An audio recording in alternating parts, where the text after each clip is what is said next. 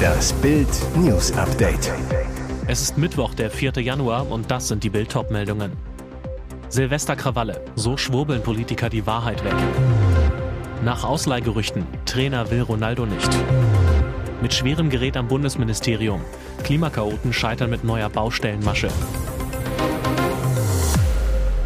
Silvesterkrawalle, so schwurbeln Politiker die Wahrheit weg. Die Bilder aus der Silvesternacht sorgen deutschlandweit für Entsetzen. Polizeiwagen, die mit Leuchtpistolen beschossen werden, Böllerwürfe und brutale Angriffe auf Sanitäter und Feuerwehrleute, Sachbeschädigung, Gewalt, Brandstiftung. Doch statt über die Täter, gescheiterte Integration und Migration zu sprechen, schwurbeln unsere Politiker die Wahrheit einfach weg. Den Aufschlag machte Berlins Kultursenator und linken Spitzenkandidat für die Berliner Abgeordnetenhauswahl Klaus Lederer.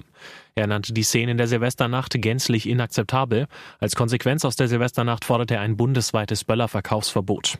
Der wirtschaftspolitische Sprecher der Grünen Fraktion Dieter Janicek vergleicht die Gewaltexzesse der Silvesternacht mit Gewalt bei Faschingsumzügen. Auf die Frage, bei welchem Faschingsumzug es zu Angriffen auf Polizei und Feuerwehr kommt, bleibt der Grünen Politiker jedoch die Antwort schuldig. Er verurteilt offenbar sogar die Diskussion über die Täter. Für ihn ist es schon ziemlich widerlich, wie bestimmte Kreise jetzt versuchten, eine gänzlich fehlgeleitete Migrationsdebatte zu führen. Dass die Diskussion über die Silvestergewalt auch ohne Relativierung oder Verharmlosung geführt werden kann, beweist der Neuköllner Bundestagsabgeordnete Hakan Demir. Er verurteilt auf Twitter die Angriffe auf die Rettungskräfte und die Polizei klar und fordert, wir müssen die Ursachen der Gewaltbereitschaft untersuchen, um nachhaltige und passende Maßnahmen zu beschließen. Dazu setzte er den Hashtag Konsequenzen. Nach Ausleihgerüchten. Trainer will Ronaldo nicht. Doch kein schnelles England-Comeback für Cristiano Ronaldo. Gestern machte die Meldung der Marca die Runde, der Portugiese habe bei seinem neuen Verein Al-Nasser in Saudi-Arabien eine irre Klausel im Vertrag. Nach dieser könne er sich zu Premier League Club Newcastle United ausleihen lassen, sollten sich die Magpies in dieser Saison für die Champions League qualifizieren. Zwar ist Newcastle als Tabellendritter momentan klar auf Kurs Königsklasse, doch augenscheinlich hat deren Trainer gar keine richtige Lust auf CR7. Vor dem 0 zu 0 bei Spitzenreiter Arsenal wurde Coach Eddie Howe zu den Ronaldo-Spekulationen befragt und verwies diese ins Reich der Fabeln. Howe sagte bei Sky Sports, wir wünschen Cristiano alles Gute bei seinem neuen Abenteuer, aber da ist aus unserer Sicht nichts dran. Er macht klar, dass er von einer Ronaldo-Leihe nicht viel hält. Weiter sagte er, wir müssen den Altersdurchschnitt senken, deshalb würden wir ihn wohl nicht unbedingt verpflichten, aber wir dürfen gleichzeitig nicht die Qualität des Spielers unterschätzen. Mit schwerem Gerät am Bundesministerium. Klimakaoten scheitern mit neuer Baustellenmasche. Sie wollten ganz gerissen sein, aber Klimakaoten sind mit einer neuen Baustellenmasche gescheitert. Was war geschehen? Heute Morgen in Berlin vor dem Bundesverkehrsministerium fährt ein weißer Kastenwagen vor.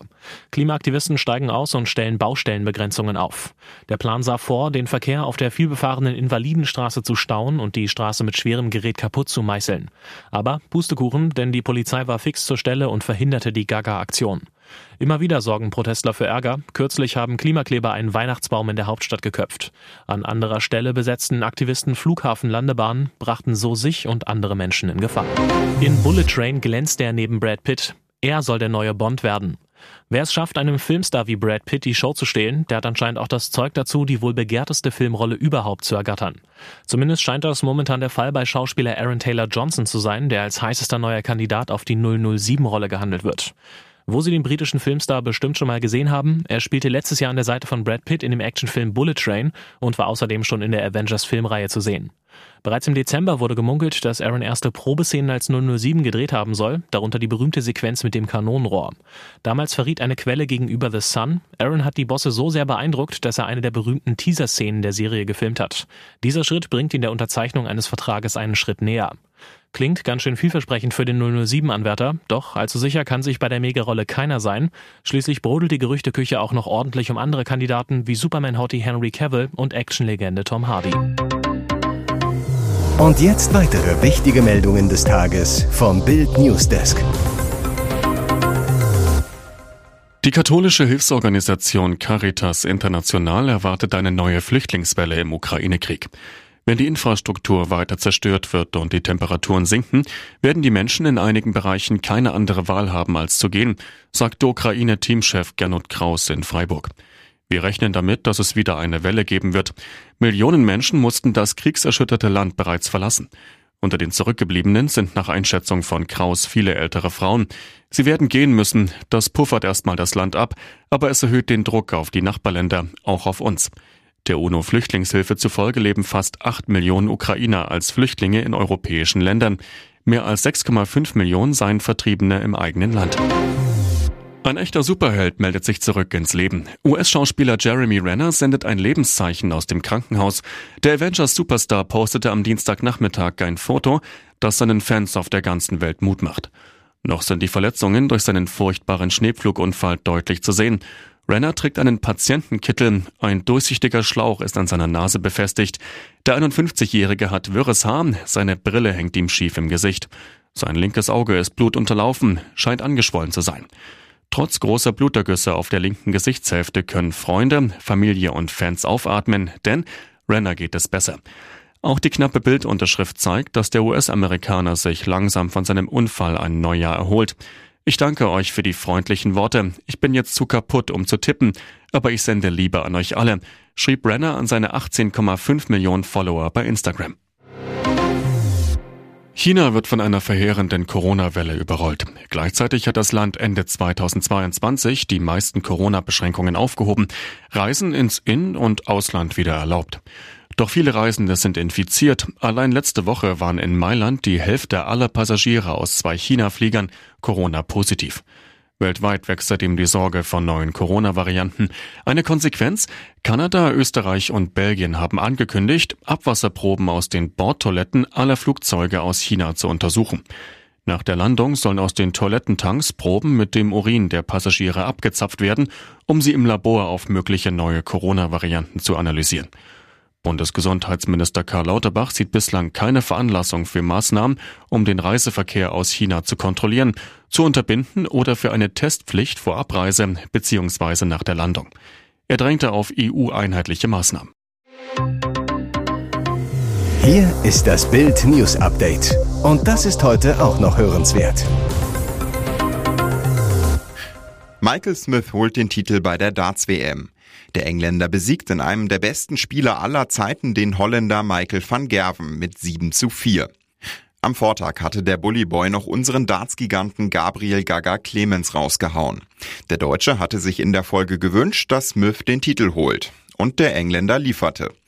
Smith spielt so gut, dass sogar das perfekte Spiel klappt. Er wirft einen Neuner-Data. Im Dartsport eine echte Seltenheit. Zumal Van Gerven vorher selbst acht perfekte Pfeile warf.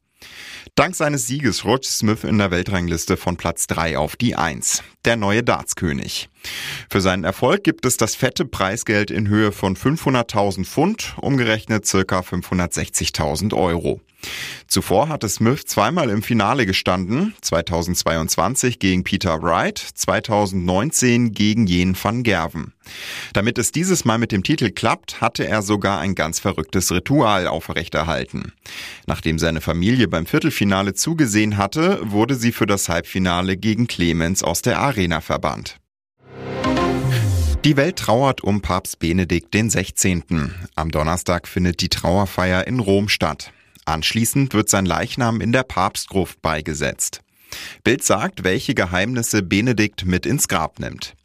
Im Februar 2013 trat Josef Ratzinger als Oberhaupt der katholischen Kirche zurück. Als Grund für diesen historisch völlig ungewöhnlichen Schritt nannte der Papst seine schwache körperliche Verfassung. Über Druck rivalisierender Gruppen im Vatikan wurde öffentlich nie Handfestes bekannt. Einflussnahme auf den Papstrücktritt hätte diesen auch nach Kirchenrecht unwirksam werden lassen. Verschwörer gegen den Papst werden aus der Kirche ausgeschlossen. 2012 beauftragte Papst Benedikt eine Kommission bestehend aus drei Kardinälen zur Aufklärung des Skandals um heimlich kopierte Papstakten. Was sie angeblich unter anderem zutage förderten, Informationen über sexuelle Netzwerke einflussreicher Geistlicher, systematische Vertuschung von Missbrauch und dunkle Geldflüsse. Nur zehn Tage nach der Wahl von Franziskus trafen sich der alte und der neue Papst in Castel Gandolfo, der Sommerresidenz der Päpste. Bei dem Treffen übergab Benedikt seinem Nachfolger eine große Kiste. Der Inhalt die Ermittlungsberichte der von ihm beauftragten Kardinäle. Doch Franziskus hält die Akten geheim. Neuer Wirbel um einen alten Zoff. Seit Jahren läuft in Berlin ein Prozess, in dem Schlagersänger Michael Wendler von der Musikverwertungsgesellschaft GEMA satte 42.825 Euro fordert. Während seiner Insolvenzzeit hatte Wendlers Ex-Frau Claudia Norberg bei der GEMA angegeben, die Verfasserin von 176 seiner Lieder zu sein.